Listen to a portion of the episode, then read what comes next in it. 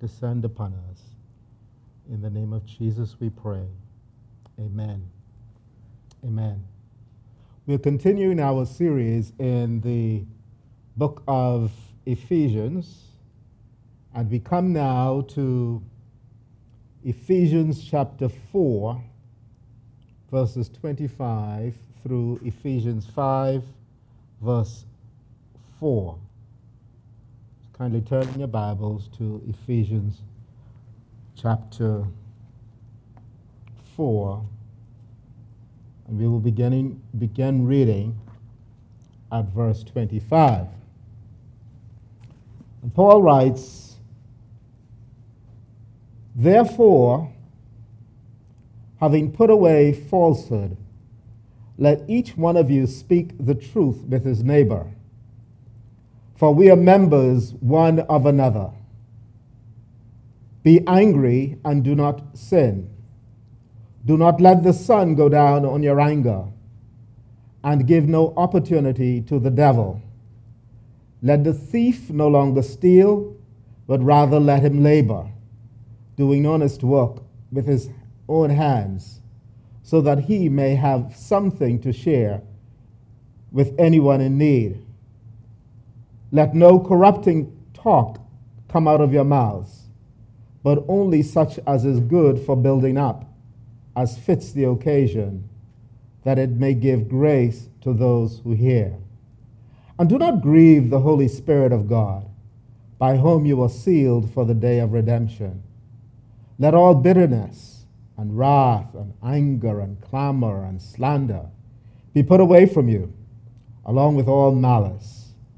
Be kind to one another, tender hearted, forgiving one another, as God in Christ forgave you. Therefore, be imitators of God as beloved children and walk in love as Christ loved us and gave himself up for us, a fragrant offering and sacrifice to God. But sexual immorality and all impurity or covetousness must not even be named among you as is proper among saints. Let there be no filthiness nor foolish talk, nor crude joking, which are out of place, but instead let there be thanksgiving. Today, I believe that the essence of what Paul writes in these verses is the following What a believer says and does should reflect his conversion, not only out of obedience, but for the unity of the local church. What a believer says and does should reflect the fact of his conversion, the reality of his conversion, not only out of his obedience, but also for the unity of the local church. And so today, I have decided to divide this message into two broad headings, if you will. The first, a believer's speech, and the second, a believer's deeds. I think it's important before we get into the substance of the message for us to consider the background of Paul's writing here. The first thing I think we ought to have in view is that Paul writes to this church, this fairly new church that he had started. These people lived in a pagan environment. And perhaps they themselves were idol worshippers, many of them. And perhaps, no doubt, they, like their neighbors and friends and relatives and co workers, engaged in all manner of things. So they were not saints being saved. And indeed, even as believers, they were not perfect. So I want you to understand the environment. It's important as we consider these words, these instructions of Paul, for us to grasp the context. And further, as we consider the context, we see in this chapter, beginning in verse 1 of chapter 4, that Paul is dealing with the unity in the church, in the local church, and how believers should live out their faith in community. Paul is concerned about them being of one mind, being able to get, to get, being able to get along. In the verses you will recall from last week, or the week before, that Paul had expounded on a doctrine dealing with transforming the mind. Remember, Paul talked about futile minds, and he warned that that was not the way for believers to go. That believers ought to have a transformed mind. And Paul dealt with that issue from a doctrinal perspective. And now he comes to us with how we ought to live it out. What does it mean practically for us to live the way we are expected to as believers? And I think the other point that we should grasp before we get into these words of the Apostle Paul is that Paul seems to want to make clear that holiness is not what you and I say that we are. It's not what we say we are. It's not the seriousness on our faces. It's not the way we dress. Rather, it is about the way we live, the way you and I talk. It's not a mere concept, it's not something to be grasped. It is the way you and I live. So, bearing that context, bearing that introduction in mind, that Paul is talking to people who live in a paganistic environment, that Paul is encouraging them to live within the, in the local church in unity, that Paul has already talked to them about the, the doctrine of a transformed mind. And he wants them to understand that holiness is about living it out. Let's consider what Paul says about a believer's speech. Uh, about a believer's speech. I think there are three things Paul says in this passage about a believer's speech. Before we tell you what they are, let's consider these verses. I'm going to read for you verses 25, 29, and 31. Here's what Paul writes again. Therefore, having put away falsehood, lies, let each one of you speak the truth with his neighbor for we are members one of another. Then in verse 29, Paul writes, Let no corrupting talk come out of your mouths, but only such as is good for building up as fits the occasion, that it may give grace to those who hear. And then in verse 31, Paul writes, let all bitterness and wrath and anger and clamor and slander be put away from you, along with all malice.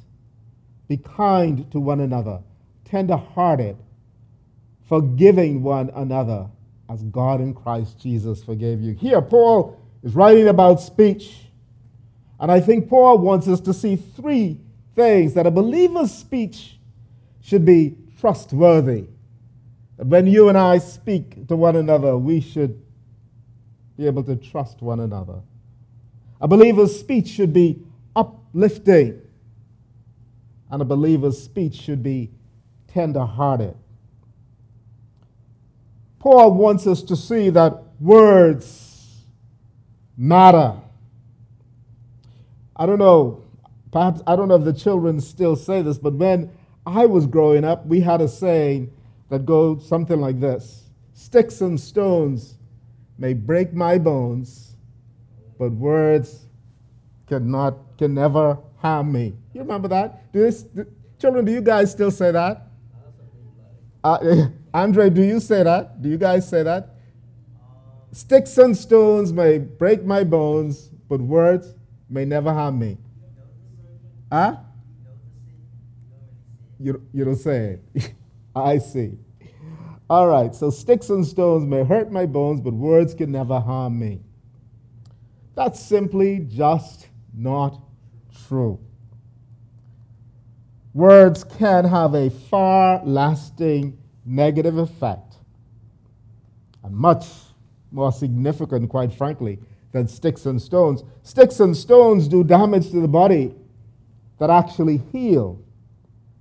An unkind word can linger with someone for years, perhaps even a lifetime. You know, there are things that I, I recall some things that some boy said to me in grade six. It is, I, I'm serious, it is just amazing. And real simple things, real, real simple things. Can't forget it. And I'm, well, I'm only 18 now, but people have gone to war over words. Couples have divorced because of words. Best friends have separated because of words, and churches have broken up because of words. Words matter. Words matter. Paul writes to the church at Ephesus and by extension to us, and he tells them that they should not tell falsehoods, that they should not lie. That's what Paul says. Don't lie. Don't lie to one another. Always speak the truth.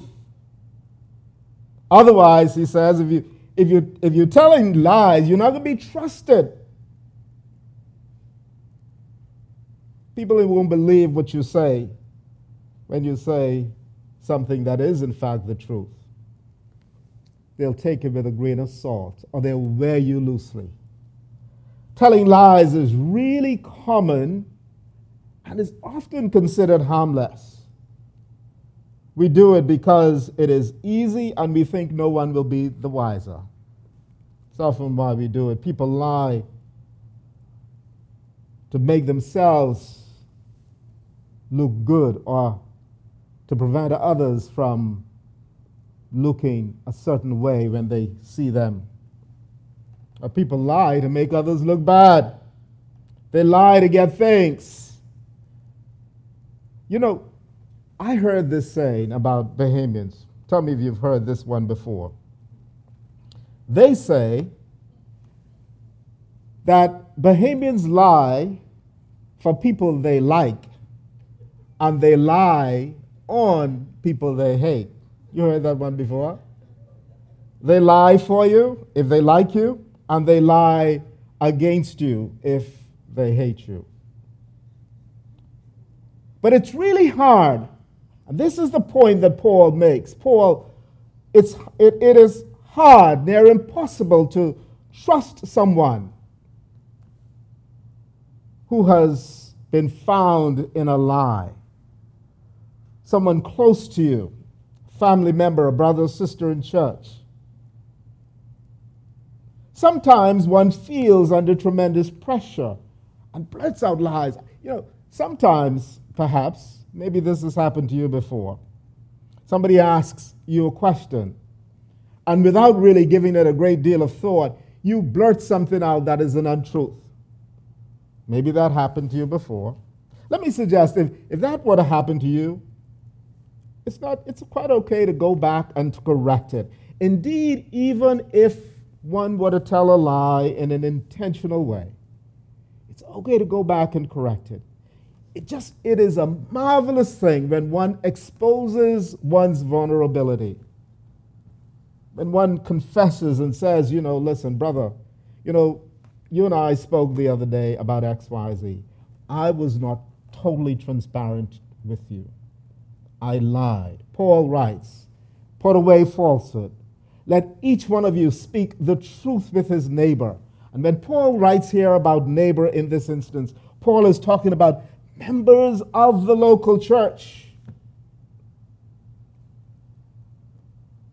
I found that the best way to not lie is to not do anything that you would be ashamed of.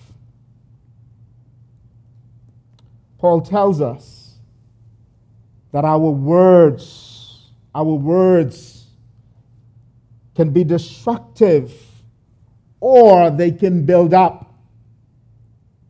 They can tear down or they can be grace filled.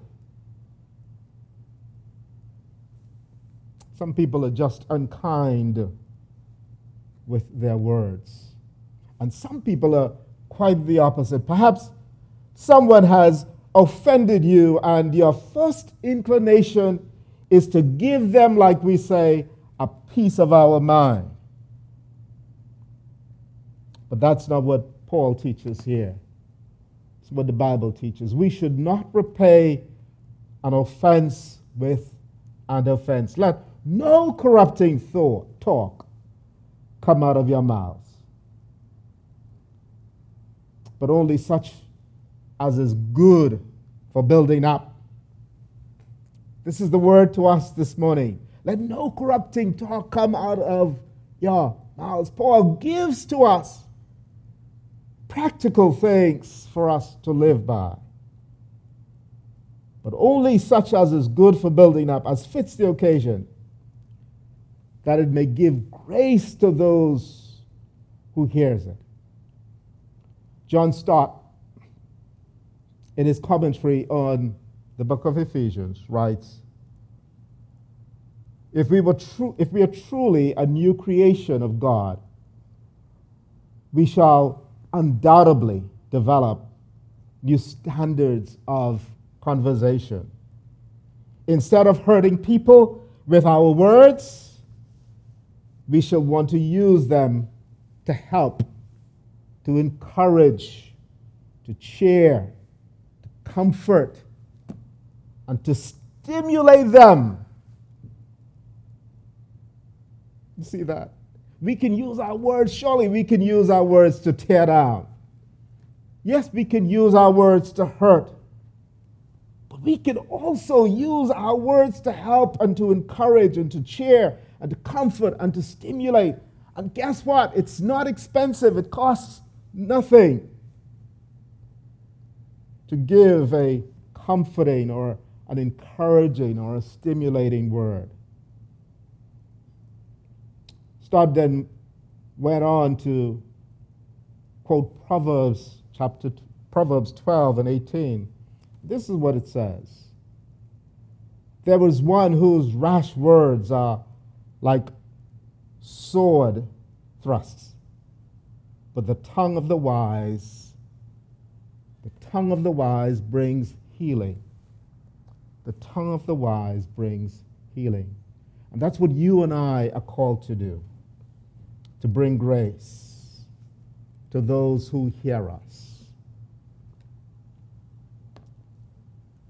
And we consider these words that the Apostle Paul uses to highlight how destructive words are. In fact, I want us to consider them further Listen to what Paul says about how destructive words can be in verse 31. Paul uses such words as bitterness, wrath, and anger, and clamor, and slander, and malice. Harsh words to describe how our words can be so weighty and harmful. But instead, Paul says, our words should be tender, kind hearted, and forgiving. I want to make a final point in this section. And Paul says here in verse 31, he says, Be kind, kind to one another, tender hearted, forgiving one another, as God in Christ Jesus forgave you. I think Paul is making the point when he says to us that our words ought to be forgiving. Paul has in view, I believe, that sometimes somebody says something to us about, about us or does something to us that is totally false. And Paul is saying that rather than hitting back with our words, we ought to be forgiving. In other words, Paul is making the point that there is no excuse for bitterness, for slander, and for malice. Let's now consider what Paul writes about a believer's deeds. In these verses that we are considering today, Paul helps us to see that this new walk that you and I ought to be about as believers. That there are some things that, that should be characteristic of this walk. The first, I think, that Paul wants us to see is that this walk, uh, we should be temperate, we should be restrained, we should be generous and then finally, I think Paul wants us to see that we should be moral. We should be temperate, we should be generous, and we should be moral. This is what he writes in verse 26 Be angry and do not sin. Do not let the sun go down on your anger and give no opportunity to the devil.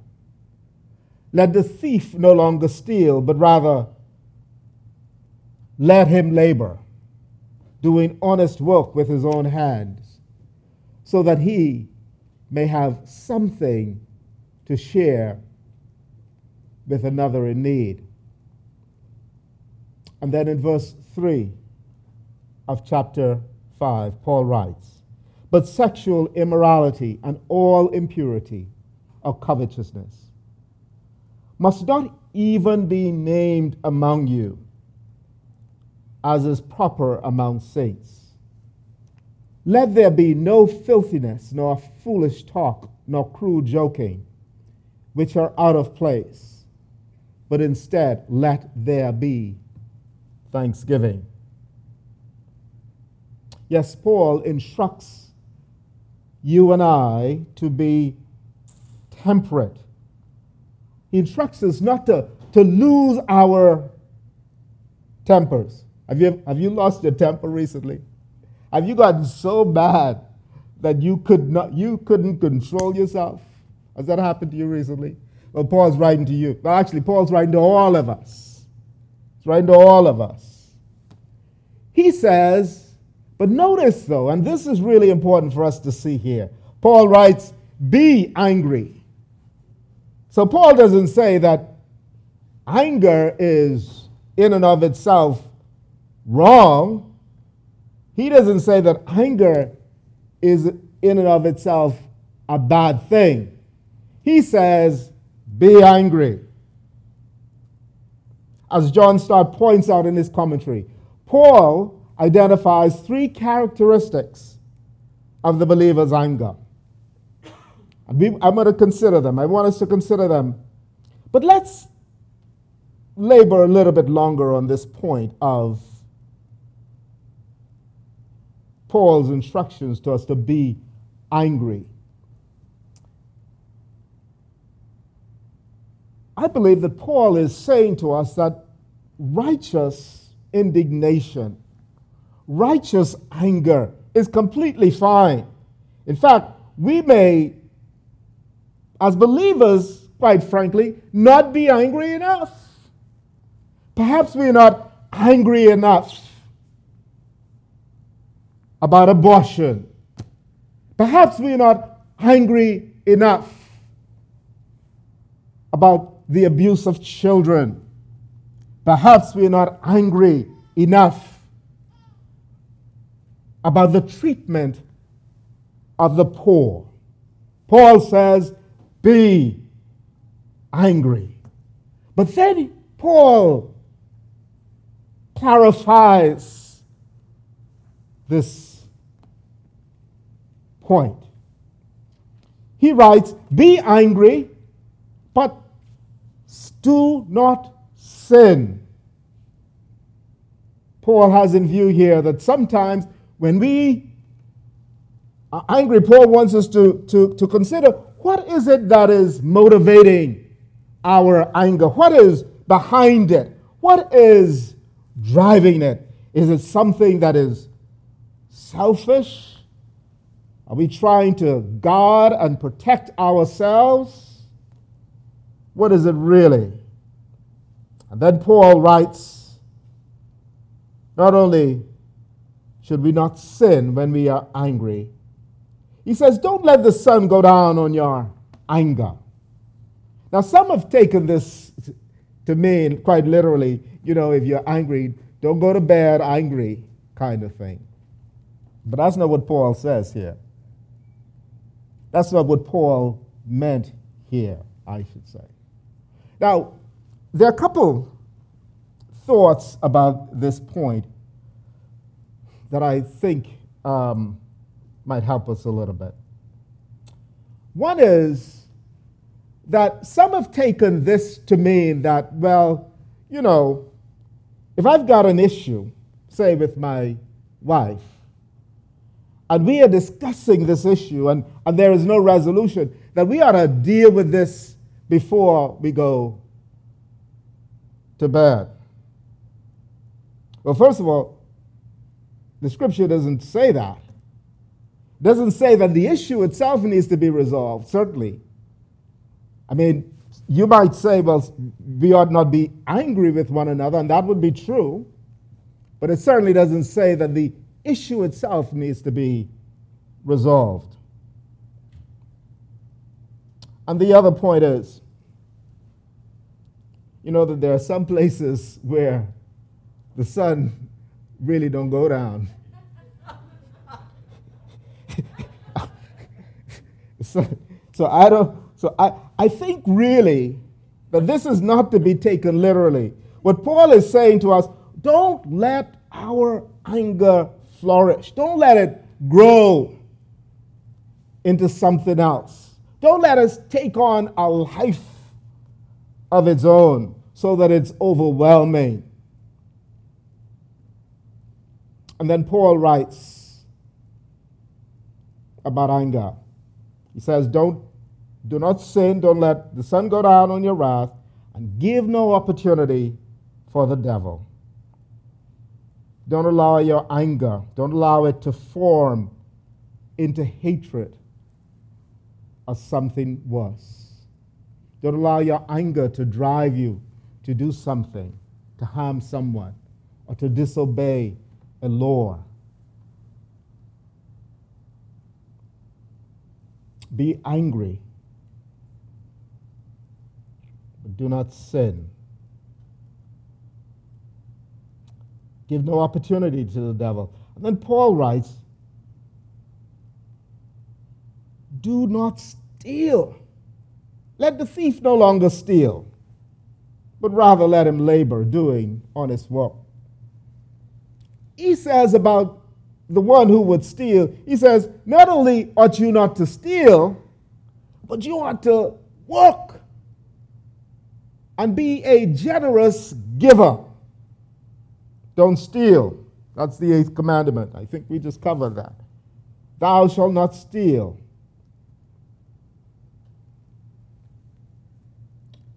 Guess what? Perhaps you're thinking that this commandment, this instruction, this command relates only to taking things. You know, say, boy, you know, I haven't stolen anything or I don't do that kind of thing. But what about taxes? Ouch. Ouch. What about customs duties and what about claiming extra time when it was not spent? Paul says not only should we not steal, but we should work hard and be generous givers. And then as we come down to the concluding verses of the section that we are considering, Paul emphasizes that we ought not to commit sexual sins. Listen to what he says in verse 3 of chapter 5. But sexual immorality and all impurity or covetousness must not even be named among you, as is proper among saints. Let there be no filthiness, nor foolish talk, nor crude joking, which are out of place, but instead let there be thanksgiving. Paul says, don't commit sexual sins of any kind. Do not be covetous. Don't desire something that is your neighbor's. Don't seek to compete. And Paul wants to make sure that everything is captured here. He says, but sexual immorality and all impurity of, or covetousness must not even be named among you. All impurity. All impurity or covetousness. Then he says, don't engage in filthy or foolish talk. Paul covers the full gamut here. Believers are not only to not engage in sexual sins, they are not to make light of or joke about them either. Paul makes that really, really clear. Let there be no filthiness, nor foolish talk, nor crude joking. And you and I know, you know, I don't know about the women, uh, although I suspect you all experience similar things as us guys do. But when fellas get together, especially if unbelievers are present, it's not unusual. In fact, quite frankly, more often than not, there is some kind of innuendo about sex, some joke, some crude joke. Paul says that you and I, as believers, should not engage in that. Bryan Chapell, in describing Paul's instructions here, summarizes it this way. He says, We can experience purity only by denying ourselves impurity. Let me read that again. Bryan Chapell says that we can experience purity only by denying ourselves impurity. And then he goes on to say, this means that we must deal radically with sins. We are tempted to excuse, such as immorality and greed. For such, the apostle urges a starvation diet. So Bryan is saying, and Paul, he is summarizing, and I think quite well, what Paul is saying, that our diet for these sins should be starvation. Let's starve them out. Saying, let's not, let's not even joke about it. It's that big of a deal. Let's not even take the first step because the first step leads to another, which leads to another, which leads to yet another, and then to the ultimate. Let's starve it at its root, is what is the essence of what is being said here. The Christian life, as we conclude, is not intended to be lived in isolation. Instead, we are to live in community. Unity is important and is achieved when each of us puts off the old self and puts on the new self. When our walk is anew, we need God's grace to do that. Let us be wise and not just hear the words of the apostle, but let's endeavor to live them out as well. Let's do our best to, to live them out as well. I want to direct your attention to the closing words of the Apostle Paul in verse 4 of chapter 5. Just for context, I want to read the entire verse. Let there be no filthiness, nor foolish talk, nor crude joking, which are out of place. Then Paul concludes this verse. He says, But instead, let there be thanksgiving.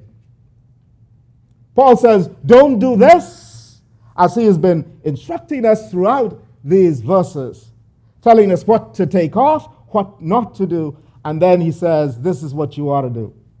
Now you might say, Well, how does this fit in? Paul says, Don't engage in sexual immorality, don't talk filthiness, but instead, let there be, instead, let there be thanksgiving. But here's how you and I should consider these words of the Apostle Paul. Thanksgiving for what? Thanksgiving because our eyes are open to the truth. Thanksgiving for what? Thanksgiving for grace. Thanksgiving for salvation. Thanksgiving for awareness. Thanksgiving for the fact that Jesus Christ has paid the penalty for all of our sins. These ones that Paul has mentioned specifically, and others. And so we can join the songwriter who says, Yet not I, but Christ in me. What gift of grace is Jesus, my Redeemer? There is no more for heaven now to give. He is my joy, my righteousness and freedom, my steadfast love, my deep and boundless peace. To this I hold my hope is only Jesus, for my life is wholly bound to his. Oh, how strange and divine. I can sing all is mine, yet not I, but through Christ in me. Thanksgiving for what? Thanksgiving because it is Christ in me. He is my joy and He is my righteousness and my freedom, my steadfast love, my deep and abounding peace. He is the one that gives us consciousness, that helps us to see that, that at least, at the very least, brings to our minds that, listen, this is wrong to, to even to consider, much less to do. He is the one that paid the price for you and I on Calvary. I can sing all is mine, yet not I, but Christ in me. Let us pray. Father, oh Lord, we have read, we have heard the apostles' words. And Lord, there is there are so many opportunities for confession. So much we can acknowledge. Lord, we have had placed before us a mirror. We have found ourselves wanting, Lord, we need your help. Lord, by your Holy Spirit, help us. Help us, Lord. Lord, we ask in the name of Jesus that you would cause each heart to take seriously the words of the Apostle Paul. Lord, help us, Lord, to embrace these words, to, to seek to walk as you would have us to walk, to cast off the old self and to put on the new self. And Lord, help us to see that we are not condemned because of what Christ Jesus, our Redeemer, has done for us. And so, Lord, in the name of Jesus, we pray that while the words of the Apostle Paul were convicting to all of us, that they were not condemning to any of us. Because, O oh Lord, we understand the work of our Redeemer, Jesus Christ. In the name of Jesus we pray. And God's all God's people say, Amen. I invite you to please stand as we sing our closing. Yet not I, but through Christ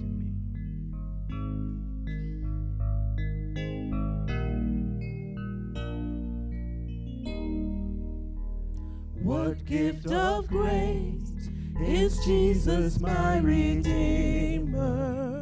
There is no more for heaven now to give. He is my joy, my righteousness and freedom, my steadfast love, my deep and boundless peace. To this I hold, my hope is only Jesus, for my life is wholly bound to Him. And oh, how strange and divine I can sing,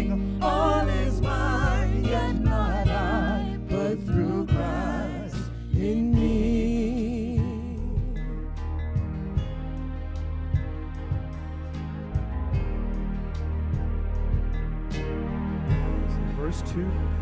The night is dark, but I am not forsaken. For by my side, the Savior, He will stay. I labor on in weakness and rejoicing, for in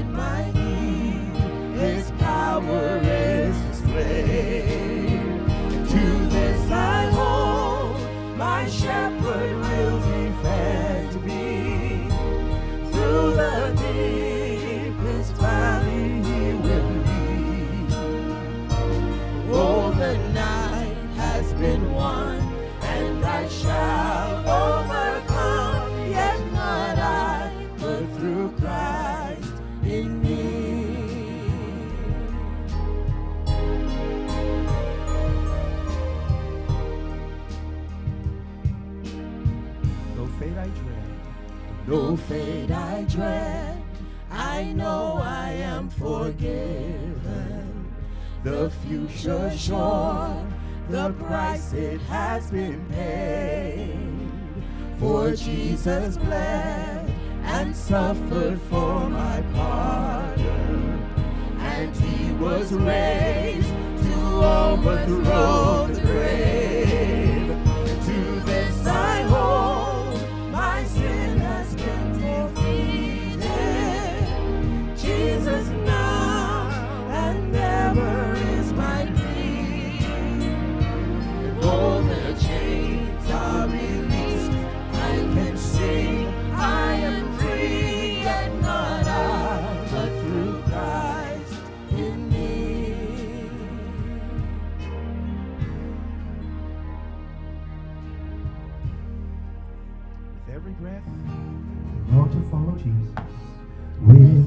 Every breath, I long to follow Jesus. For he has said that he will bring me home. And day by day, I know he will renew me until I stand with joy before the throne. To this I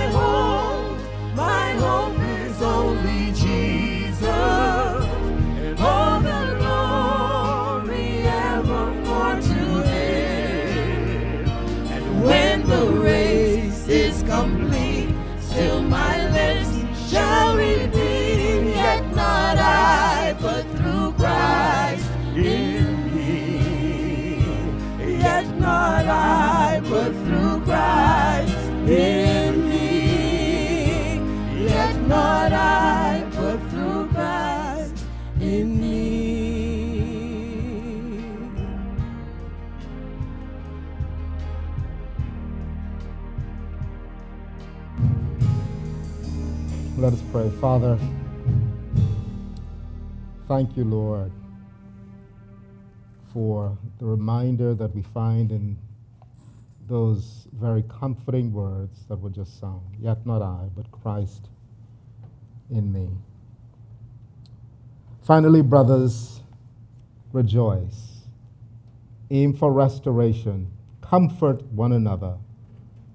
Agree with one another live in peace, and the God of love and peace will be with you. The grace of the Lord Jesus Christ, and the love of God, and the fellowship of the Holy Spirit be with you all. In Jesus' name, amen. You are now dismissed. If there is anyone who desires prayer, it will be our pleasure to pray with you.